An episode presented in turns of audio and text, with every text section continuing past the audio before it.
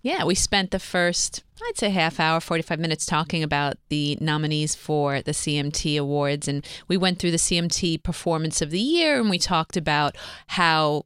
Uh, the cro- what Crossroads has really become known for is that cross pollination of like taking a country artist and mixing them with someone from R and B or someone from pop.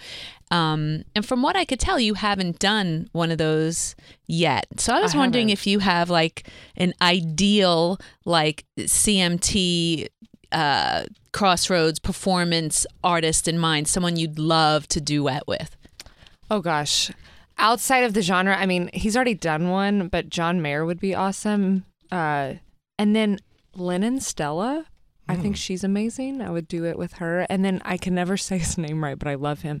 L A U V. Love. Is that his name? Yeah. He sings, I like me better when I'm with you. Yeah, I like him. By the way, Wow. that's one of the reasons why you were nominated for Female Country Artist. That of was the really Year. solid right there, wasn't And it? listen, especially with no warm up this early, that was totally solid.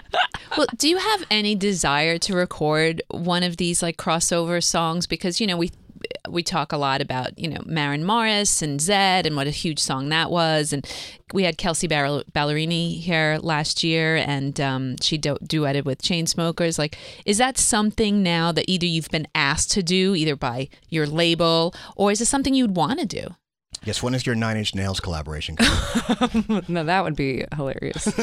I mean, for me, honestly, when you were like, who would be your dream crossroads? In my head, I'm thinking Dolly or Alison Krauss and Union Station, uh, Vince Gill. It's not really outside of the genre for me, but I don't want to say never, but I have no interest in it, honestly. Uh, I love country music so much and just really want to kind of place my my mark on our genre and I think it's amazing. Kelsey and Maren are dear friends of mine and obviously it's served them very well, but I just kind of want to stay in the lane that I'm in right now. Yeah, I was So- going to so say. you a country purist? Yeah. Uh, yeah.